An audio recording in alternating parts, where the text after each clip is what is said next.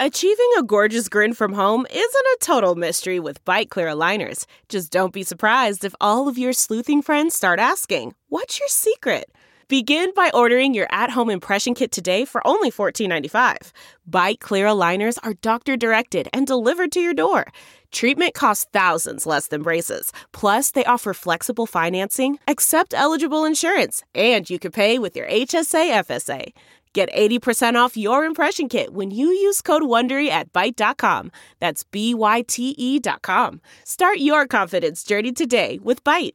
This week's empty seats at the Milan Vaccination Clinic has a lot to do with both the computerized reservation system now being used and the type of vaccines now being delivered. And joining us is Janet Hill of the Rock Island County Health Department. You, know, you had mentioned that it's been a tough week this week. Does this coming week seem to be something that's going to be easier? I think so. Our vaccine supply is getting stronger, so we believe that we're going to be able to vaccinate uh, more people um, at a faster rate. And the uh, the National Guard Clinic being here is a real game changer for us. We can do six, seven, up to eight, nine thousand people a day as long as or a week as long as we have the vaccine to back it up. And the vaccines are coming now. They are. Um, we're getting several thousand doses in the county um, every week. That's through the health department, through our healthcare partners, and our pharmacy partners. So vaccine appointments should become more readily available um, in the coming weeks. Well, right now you're seeing, you know, the most the people that are most at risk of getting the uh, vaccines, and, and and you hear story after story of people being very thankful. Uh, that not only are they being vaccinated, but now they have a feeling that there's a little more normalcy that they can get on with their life. That's the thing, though, is that you're now reaching people who really want the shot, but there's still a large number of people who don't. We've been working as a QC COVID coalition to get that vaccine hesitancy under control. Uh, there are, you know, very real and historic reasons why people in black and brown communities would be wary of this. But what the great news is that the vaccine was tested on uh, people across the spectrum, and it was shown to be safe and highly effective for everyone 16 and older, depending on the vaccine. Of course, Pfizer is 16 and older, Moderna is 18 and older. Well, there's a lot of people, though, that are not, not only minority community, but people who just don't believe in vaccines. I mean, is that going to hurt the ability to create what has been called a, a, a herd mentality? I think it's it's possible. We need. Um, Dr. Fauci says he's guessing, and it really is a guess at this point, about 80% of the population to be vaccinated before the the disease uh, isn't transmitted as easily.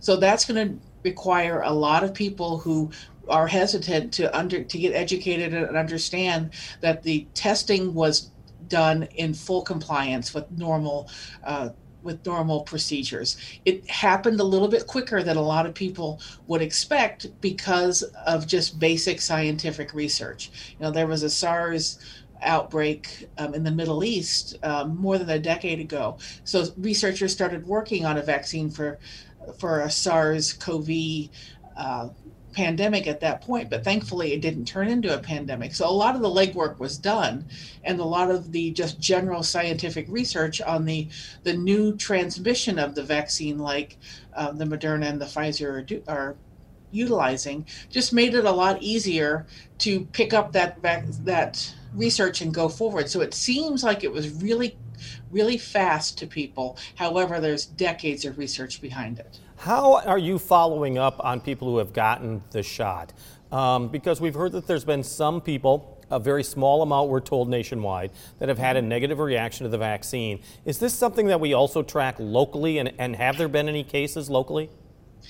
We absolutely do track it. It is uh, through the CDC, and then everyone who signs up for the vaccine um, gets that um, availability on their online system. When before we went to an online system, we were handing out papers um, so people could register and talk to their physician about their their reactions. And as you said, nationwide there have been very very few. Um, it, at our local clinics, uh, we have had two people who have had um, one was um, really more of a, a, a, slight allergic reaction. The physicians and the nurses there just prescribed Benadryl, and then we had we've had a couple of people faint and uh, the doctors there have said that it's because they hadn't eaten. So now we're urging people to eat and drink plenty of fluids before and after their vaccination. Uh, I think a lot of it is based upon um, people just being really anxious about the whole process and kind of getting themselves worked up. Like I said, the studies have shown there have been very, very few serious um, outcomes with the vaccine. And anybody who has allergic reactions, we have EpiPens available. So, and we have nurses on site at every clinic that we do. Uh, if you go to a pharmacy partner, you know, they have trained healthcare professionals. This is a really safe vaccine for you to take. And if something were to go, go poorly, uh, we have the mechanisms to get you taken care of. Statewide, the governor says about 58% of seniors have received at least one dose of one of the vaccines. And as you know, for Illinois to open up to a greater extent, that has to be a higher number. Also, uh, I want to talk about the younger people, but let's start with the seniors. How, how, at what rate are we at right now, locally, Rock Island County, for those who are 65 years old and older? So we are improving on this. Uh, we have a partnership with Alternatives for the Older Adult. Um, we found out very quickly that a lot of people um, are finding the internet based registration system to be a barrier. So people can call uh, alternatives toll free number, which is 833 382 1314, and someone there will help you get set up for your vaccine uh, right now, the state is reporting that we are almost at 52% of people 65 and older. That's a little bit lagging behind the state, which is at 58%.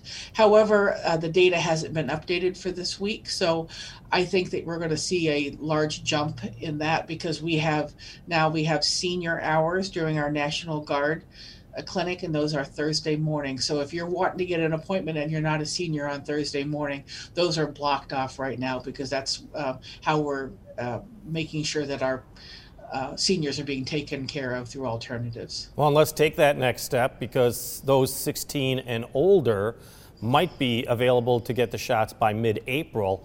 Um, you now have a lot of experience since the first of the year of handling large quantities of people. Are you pretty confident that Rock Island County can handle what could be a big surge come in April?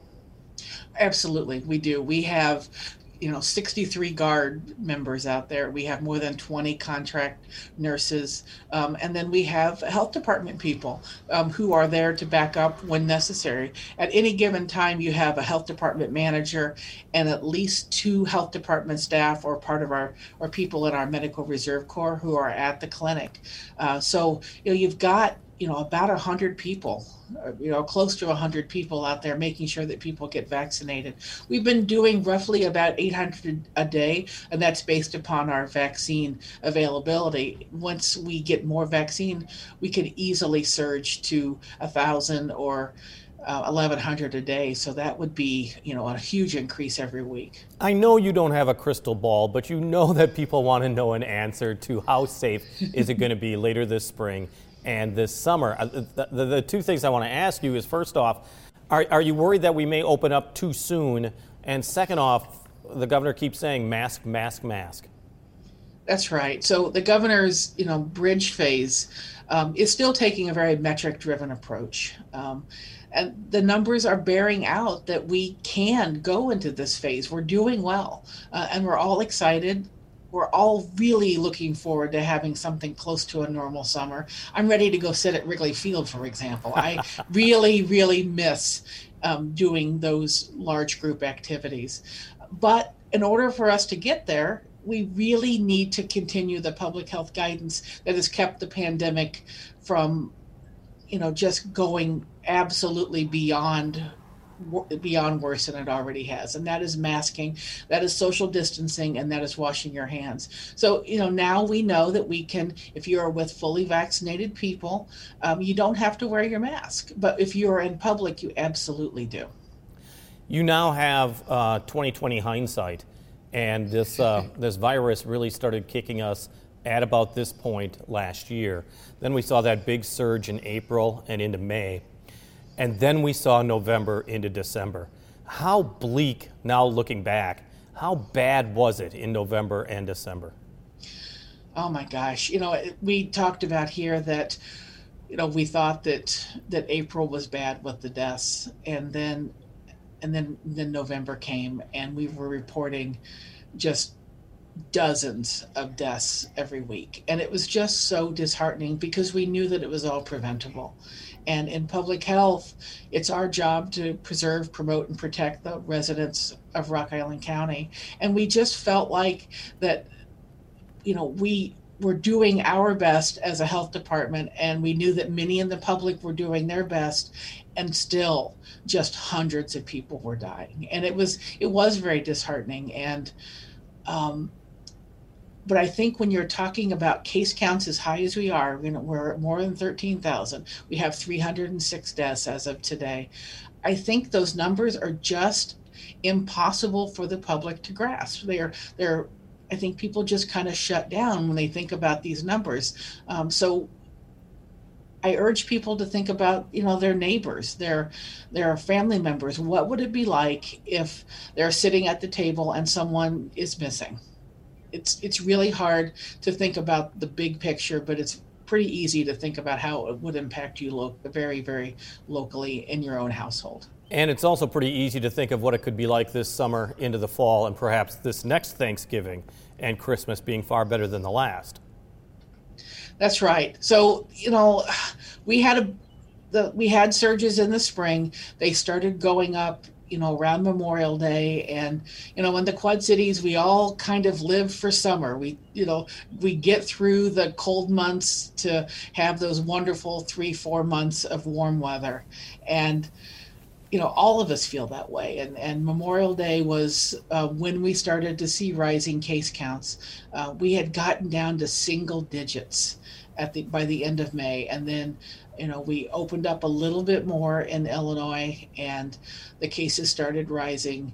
And then I think by the time Fourth of July came last year, people had just like given up and uh, really didn't pay attention anymore. And then, you know, then the holidays came and uh, I understand we're all very, very tired of this, but until we get the population vaccinated, we are going to have to continue these public health measures, even as Illinois moves into this bridge phase.